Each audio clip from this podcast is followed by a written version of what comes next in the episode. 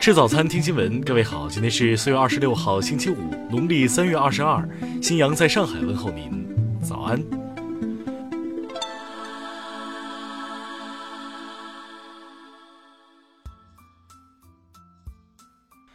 首先来关注头条消息：杭州一辆大巴被削顶，载有三十多名儿童，现场一片哭声。昨天中午，杭州一辆大巴车撞上桥墩，车内有多名乘客受伤。从现场看，大巴车损毁情况比较严重，车头上半部分已全部撞扁，车窗玻璃被全部震碎，散落一地。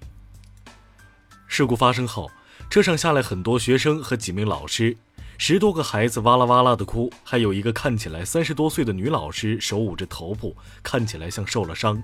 现场目击者说：“很不可思议，明明写着限高两点八米，他车高出好多，居然也能撞上去。”有工作人员介绍，这里经常有些车辆刮擦桥顶，但像今天这样撞上去的不多，可能驾驶员对这一块路况不太熟悉。据了解，车上三十名幼儿园孩子系春游回来，目前大概有五六名儿童有流鼻血等轻微伤，还有几名儿童被玻璃渣划伤，但均不严重。听新闻早餐知天下大事。国防部消息，零五五型导弹驱逐舰首舰南昌舰已经完成建造和大部分海试工作，即将加入人民海军序列。本周五，国内成品油价大概率将迎来年内第七次上调，预计汽柴油价每吨上调幅度超过百元。国家卫健委消息。抗癌药省级专项采购工程中，共有一千七百一十四个药品降价，平均降幅百分之十。为鼓励企业污染防治，四部门发布公告，将符合条件的污染防治企业按百分之十五所得税率征收。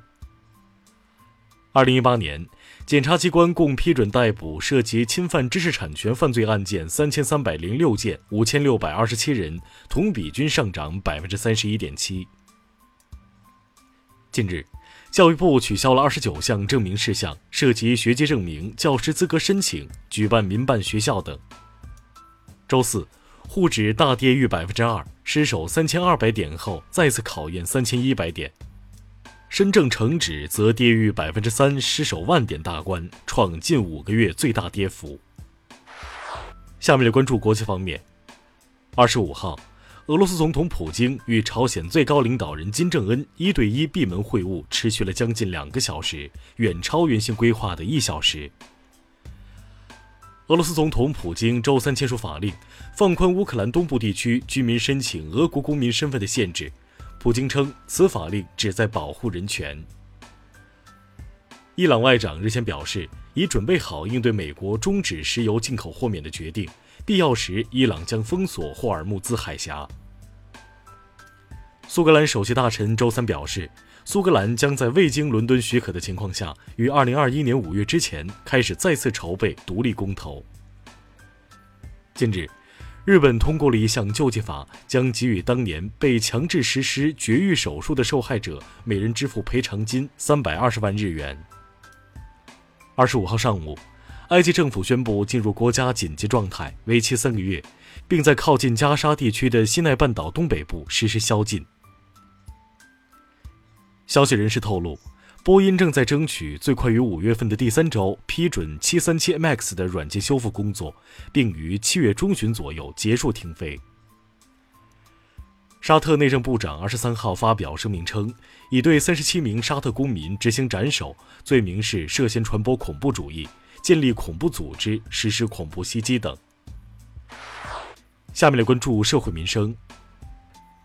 近日，安徽黄山一男子被红缨枪刺中，牵出两涉黑团伙火拼，造成了恶劣的社会影响。经司法机关审理，共有四十六人获刑。杭州初三男孩李俊哲写了张文言文请假条，引得师生们集体传阅。据了解，该生已保送高中，因此申请不到校上课。近日，江苏一男子开着奥迪牵绳遛马被交警拦截。根据《道路交通安全法》的相关规定，奥迪车主被罚款两百元。杭州萧山区警方日前破获了一起以女色引诱加酒驾碰瓷儿为手段的系列敲诈勒索案，目前六名犯罪嫌疑人已被刑拘。重庆一车行卖保时捷时搭配假音响，被车主告上法庭。法庭判决该车行构成欺诈，支持原告退一赔三的诉讼请求。下面来关注文化体育。世乒赛继续进行，马龙四比一逆转巴西选手雨果卡尔德拉诺，张本智和二比四不敌韩国选手安在炫，爆冷出局。羽球亚锦赛继续进行，台湾被台北名将周天成横扫，无缘八强，使与其陈龙携手晋级。电影《复仇者联盟四》排片高达百分之八十二点七，刷新了此前由《变形金刚三》保持了七年半的首日排片占比百分之七十二的成绩。意大利返还中国流失文物展昨天在国家博物馆开幕，此次展览共有七百余件文物亮相，观众可以免费参观。以上就是今天新闻早餐的全部内容，请微信搜索 xwzc 零二幺，也就是新闻早餐拼音首字母再加数字零二幺。如果您觉得节目不错，请在下方拇指处为我们点赞。一日之计在于晨，新闻早餐不能少，咱们明天不见不散。